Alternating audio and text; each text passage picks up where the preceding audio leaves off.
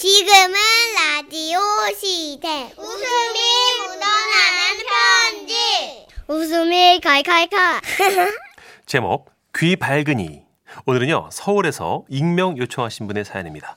삼십만 원 상당의 상품 보내드리고요. 일 등급 한우 등심 천 그램 받는 주간베스트 후보, 그리고 이백만 원 상당의 안마자를 받는 월간베스트 후보가 되셨습니다.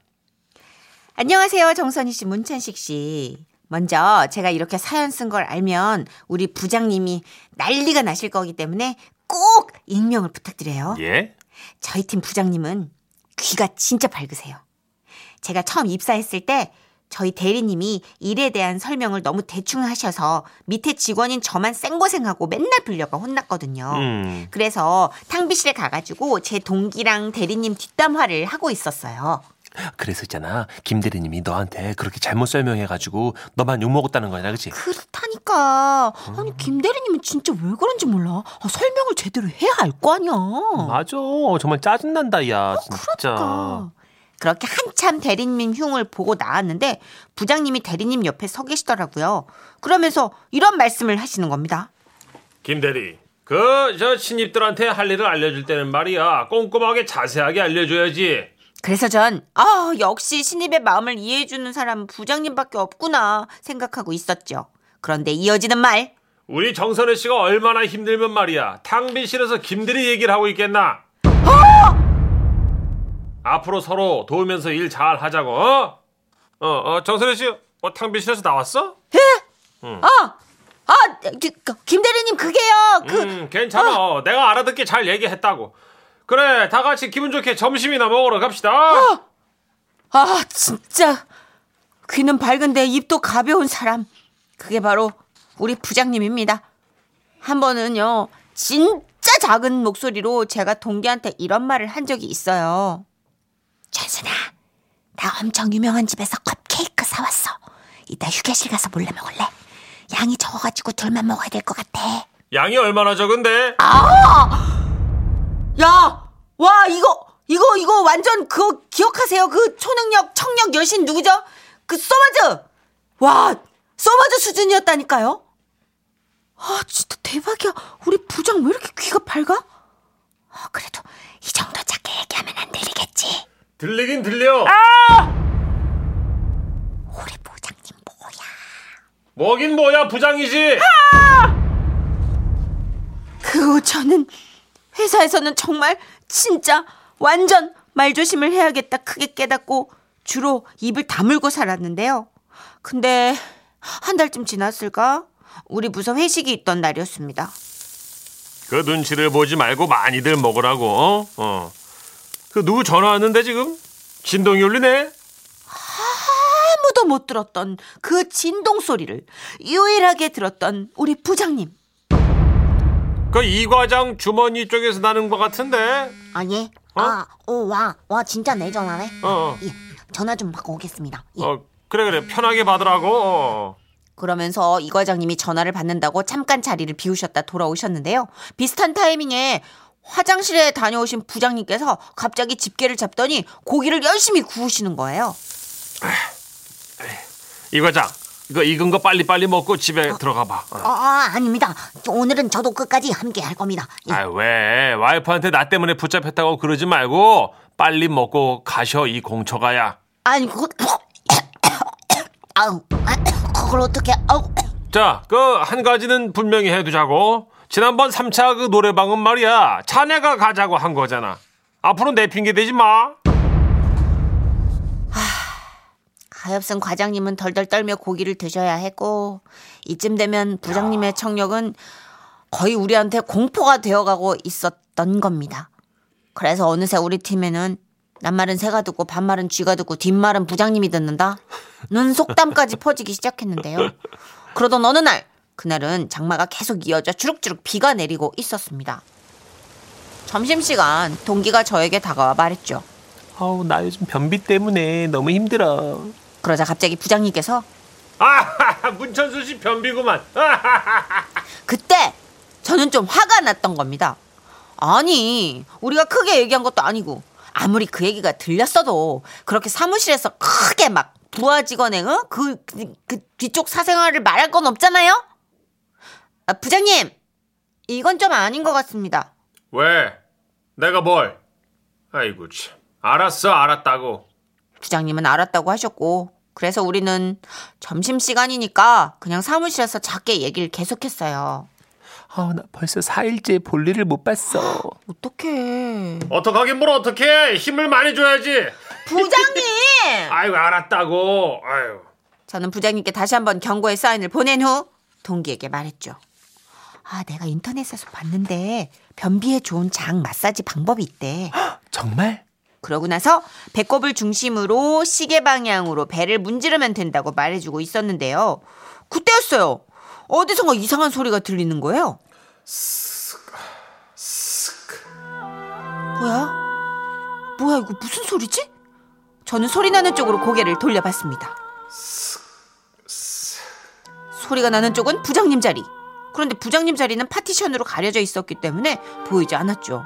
하지만 밖이 어두웠던 탓에 창문으로 부장님의 모습이 그대로 비쳤는데요. 아 진짜 부장님이요.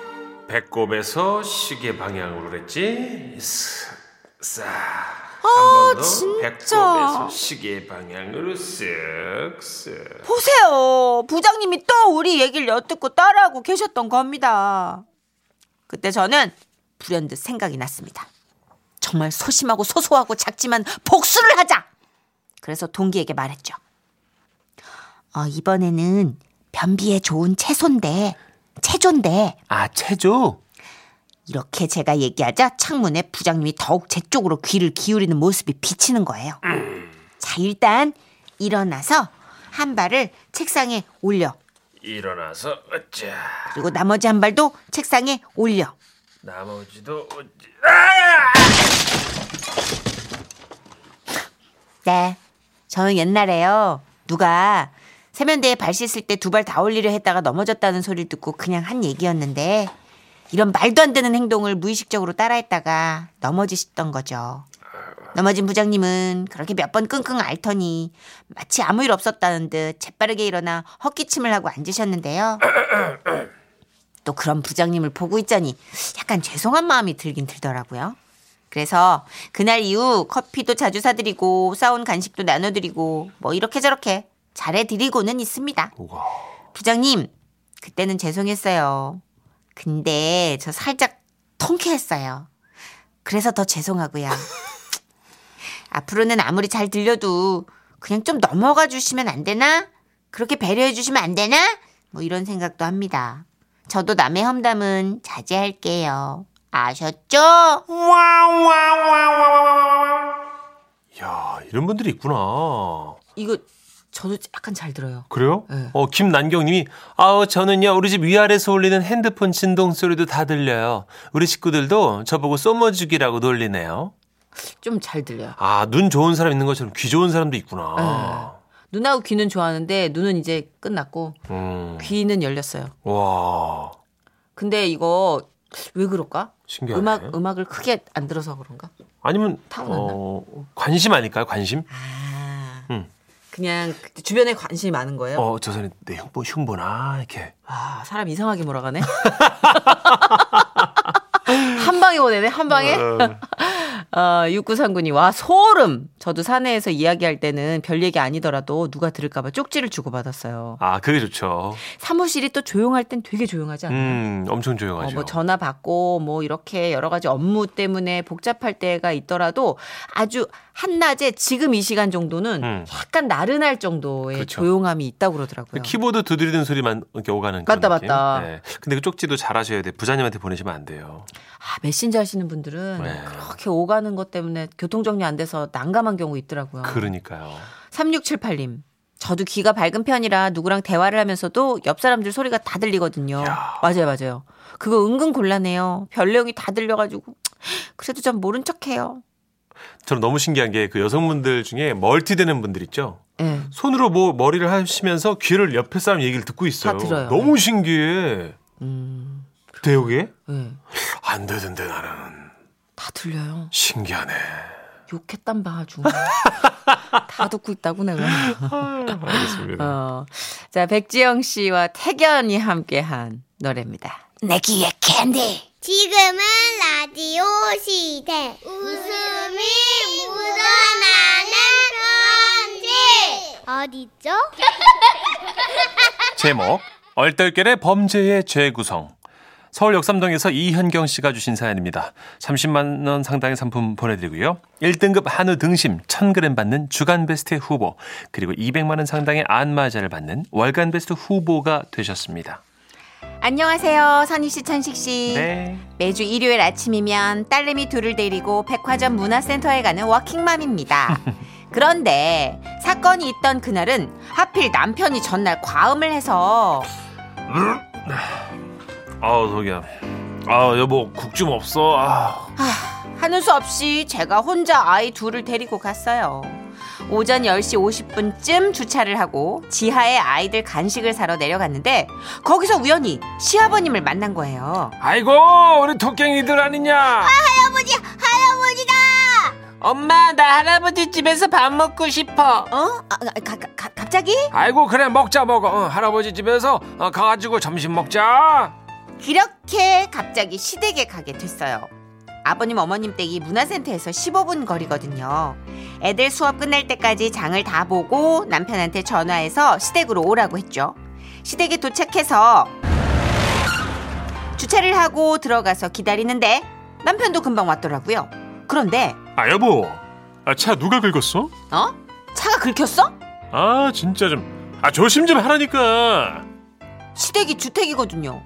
집 앞에 측면 주차를 해야 해서 올 때마다 남편이 주차를 하곤 했는데 그날은 또 제가 하다 보니까 차가 살짝 좀 삐뚤어져 있었나 봐요. 음. 다시 주차를 하려고 차를 보는데 운전석 쪽 범퍼에 흠집이 난 걸 발견한 거죠. 그 어떤 놈이 남의 차를 긁고 쥐었냐? 아유 정말 누군지 몰라도 무식하다 무식해. 어. 어 요즘 세상에 씨씨티비만 확인해도 금방 나올 거를 갖다가 말이야. 어 그러니까 말이야. 어떤 놈인지 아주 그냥 본때를 보여줘야지. 애미야 네 전화 좀 줘봐라. 아 네 아버님? 내가 주차장에 전화해가지고 네. 이 씨씨티비로다가 그 범인 얼굴 확인 좀 해달라고 해야겠다. 아유. 졸지에 차가 긁힌 것도 몰랐던 덜렁이가 돼버린 저는 얼른 아버님께 휴대폰을 드렸고 아버님은 백화점 주차장에 전화를 걸어 자초지종을 설명하셨는데요. 아 그러니까 오늘 오전 열 시 사십오 분부터 열두 시 사이에 누가 차를 긁고 갔다는 말씀이시죠? 예 맞습니다. 그 씨씨티비가 확인해가지고 잡을 수 있지요. 아 저 확인해보고 연락 다시 드리겠습니다. 삼십 분 정도 걸리니까요 기다려주세요. 아 진짜 이 상황에 입맛도 없고 시어머님도 속이 상하셨는지 라면이나 끓여 먹자고 하시더라고요. 그래서 온 가족이 둘러앉아 라면을 먹고 있는데 사십 분쯤 흘렀나요? 아 예 아이고 예예 예, 여보세요. 제가 잠깐 화장실 간 사이에 라면을 드시던 아버님이 전화를 받으셨더라고요. 예예 예. 제가 그 차 모는 그 저 그 시앱입니다. 예 우리 며느라가 그 차 긁고 간 놈 잡았습니까? 차 번호 나왔어요. 예예 예. 아 그래요? 예예 예? 아... 왜 저래? 응? 알겠습니다. 응? 일단 잡은 거야? 따까닥 뭐래? 어? 찾았대? 어떤 놈이래? 어? 애미야 미안하다. 뭐야? 아 라면 먹다 갑자기 인양반 원신 소리래. 아 누군지 못 찾았대요? 내가 긁었대. 아... 주차장 직원이 보내준 씨씨티비 사진을 보니까요. 제 차 옆에 떡하니 아버님 차가 서 있더라고요. 아니 그게 아니고 아버지 아, 옆차 긁는 것도 모르고 가셨어요. 휴 제가 장 보는 사이에 먼저 집에 가신다더니 반대편에서 오는 여자 운전자가 주차를 못해 버벅대니까 그걸 비켜주시려다가 제 차를 긁으신 거죠. 음. 그냥 살짝 스친 거라 긁은지도 모르고 가셨던 거고요. 저는 속으로 아, 차라리 잘 됐다 안도하고 있었는데 음. 폭탄은 엉뚱한 데서 터졌습니다. 뭐 어디서 터져? 나 참 기가 막혀서 정말 내가 진짜 어이가 없네 진짜. 어? 어? 당신이 뭔데 어? 뭔데 그 여자를 봐주다가 차를 긁어 어? 아유 갑자기 화를 내요. 나는 그 아시다시피 일생을 신사적으로다가 운전을 하는 사람. 신사? 사람이... 신사 어, 어. 그놈을 얼어주고 신사는 남의 여자들한테만 터져나오지 아주 그냥 어? 어? 나 운전 가르쳐줄 때는 그냥 눈에 쌍심지를 켜고 그냥 상욕을 하기 직전에 양반이 아니지 그랬습니다. 하여튼 어? 뭐 이렇게 말을 과장을 해요. 뭐? 나는 젠틀하게 했어요. 젠틀? 근데 당신이 이제 운전을 아이고 말라 비틀어질 놈은 그러니까... 젠틀 그렇게 젠틀해서 남의 여자 잡아주다가 며느리 차를 들이박았나? 어? 젠틀맨 나셨어 아주 젠젠 젠틀맨. 그거는 미안합니다. 전화 하나 받아봐요. 아, 예, 여보세요? 예, 예. 예, 아까 그 씨엠입니다. 예, 예. 그 가, 아, 그 통화하잖아요. 좀 조용히. 아, 누가 뭐래? 나 혼잣말 한 거야. 예, 저 가해 차량이 주차할 때 상처가 없었는데. 예, 예. 나가고 나서 상처가 생겼다고요? 구십구 퍼센트 범인이.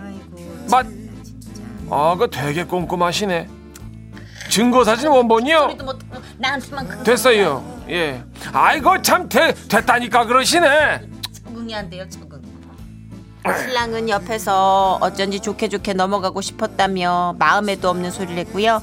어머님 아버님은 저녁 내내 투닥거리셨어요. 그치만 뭐 수많은 차들 중에 하필 딱 제 차가 아버님 차 옆에 서 있었다니 이것도 인연이라면 인연 아닌가요? 모르는 사람이랑 경찰서 오가는 것보다 낫다. 그럼 저는 그냥 그렇게 생각하려고요. 역시 우리 며느리가 아주 아 시끄러워요. 당신이 왜 자꾸 그 눈으로 쳐다볼 때 나는 쳐다보고 엉뚱하게 그 젠틀하게 말이야. 젠틀은 다 얼어 빠진 젠틀. 매너가 없어요. 하여튼 시끄러워요. 미안합니다. 밥은 해 먹어 나가 있어. 예.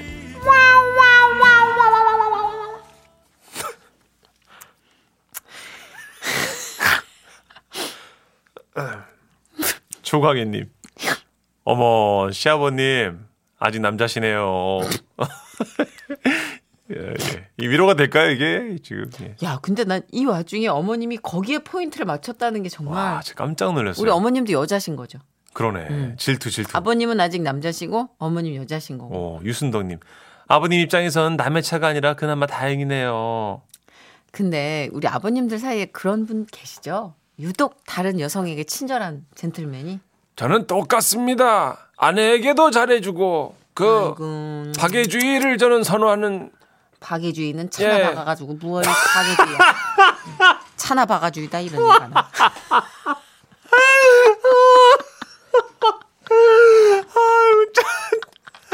아이고 진짜 어떻게든 혼나는 건 아니야. 어떻게든 혼나. 어떻게든 혼나. 아이고야. 아, 예. 젠틀한 게 목숨보다 중요했던 아이고. 우리 시아버님께 바치는 노래입니다. 네. 싸이의 노래예요. 젠틀맨.